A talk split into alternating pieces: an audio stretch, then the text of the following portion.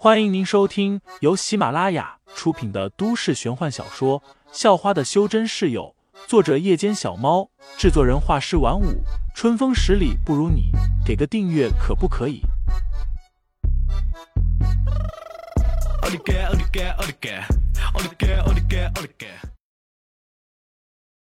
第22章，一拳上。萧韵看见了，什么也没说，只是推着自行车进去了。而在废材跟着进去时，赵卫星却开口了，说道：“小子，看你还能威风多久？再过2天，哈哈。”赵卫星也从赵子生那里得到了消息，过2天还要找废材算账。废材见了赵卫星这副欠揍的模样，不由暗骂一声，随后从口袋中摸出一枚硬币，用手指一弹，便正中赵卫星的要害。赵卫星顿时疼得大叫了起来，嘴唇都发青了。混蛋，老子跟你没完！看着废材离去的背影，赵卫星只好恨恨地骂道。去到教室后，废材发现萧韵又趴在桌子上，抽泣声虽然很小，但他依旧听见了。潘晓林咬着个叉烧包来到了教室，推了废材一把，问道：“你是不是又欺负他了？你怎么整天赖我欺负他？”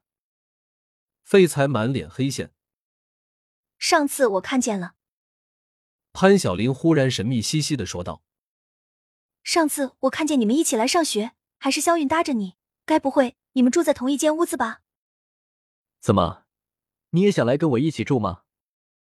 废材没有正面回答。“想啊，学校的宿舍烦死了，就那么一张小床，洗澡上厕所都得排队，我还真想到外面住。”潘晓林却很认真地说道，竟然还一脸恳求的模样望着废材。一个萧韵就让他惹了一身麻烦了，要是再来个潘晓林，那还得了？废材赶紧摆摆手说道：“一个月房租1000块，来吗？”“这么便宜？”潘晓林却像是喜出望外一般，似乎不把1000块放在眼里。而且他立即就掏出手机，给废材赚了3000块。“1/2付1，行规是吧？”潘晓林说道。废材几乎呆了，这丫头是傻吧？竟然真的就这么给我转了3000块。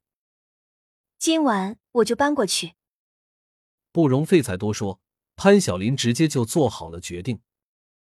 还在抽泣的萧韵也擦干了眼泪，看了看废材，又看了看潘晓林。“你别高兴太早，这不是一个人的房租，是2个人的，我还有个表妹。”潘晓林又说道。这一刻，废材差点抓狂，都说红颜祸水，一下子住进3个祸水，这还得了？估计以后修炼都成麻烦了。不过凡事都有2面性，有潘晓林陪着，萧韵也许就不会胡思乱想，想不开还去做傻事。如今废材真的很担心萧韵出什么意外。“啥时候去摘桃子啊？带我去呗。”潘晓林似乎也知道了那单生意，便问道：“这么机密的事情，怎么可以带你去？”废材拒绝道：“这样的话，那我就不帮你了，你自己惹的麻烦，还是你自己解决吧。”潘晓林说道。他的话音刚落下，教室门口就传来了一阵喊声。废材抬头望去，竟然是柳飞，还有那个被柳飞喊做老公的男同学。“悄悄告诉你，那位男生表面上是打篮球的，实际上是个挺厉害的自由搏击选手，还拿过某个地下比赛的冠军。”潘晓林嘿嘿地笑道。“也不知道你怎么就惹上柳飞了，惹谁不好，去惹他。”此时柳飞已经走了过来，然后把手上的一个信封砸在了废材的桌子上。只见信封上写着挑战书：“我代表郭阳伟同学向你发出挑战，是男人你就来，不是男人你就当个缩头乌龟好了。只不过我已经通知我们班的全班同学了，你要是不来，那我们大家都当你不是男人。”柳飞一脸阴险地说道。废材不由暗骂了几声，真是一个比一个泼辣。一个自由搏击冠军，无缘无故跑来跟他挑战，这不是摆明了要欺负人吗？只不过他是块铁板。哦，好，那我去。废材睡着，又拆开了信封，里面是约战的地址。不过，我想加点筹码，输的一方要付对方5000块，怎么样？现在的废材已经感受到生活的压力了，这年头真的是有钱才能为所欲为。5000块，会不会太少了？不如赌够10000块吧。柳飞却一脸阴险，似乎认定了龚阳伟能赢。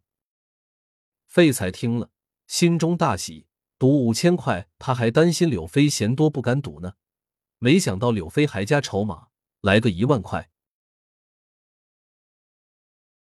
听众老爷们，本集已播讲完毕，欢迎订阅专辑，投喂月票支持我，我们下集再见。